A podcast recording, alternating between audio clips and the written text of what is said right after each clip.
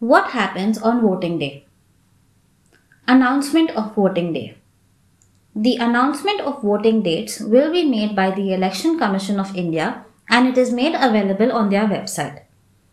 It will include the dates on which voting will take place in your state. Paid holiday. The day on which voting takes place in your constituency, it is supposed to be declared as a paid holiday by law. This is to allow you to vote freely without any pressure from your workplace. If you are employed at any business, trade, industrial undertaking, or any other establishment, or even as a daily wage laborer, you must be given a paid leave by your employer on the day of voting. Punishment for employer. If you do not get a paid leave on that day, your employer can be punished with a fine of maximum rupees 500.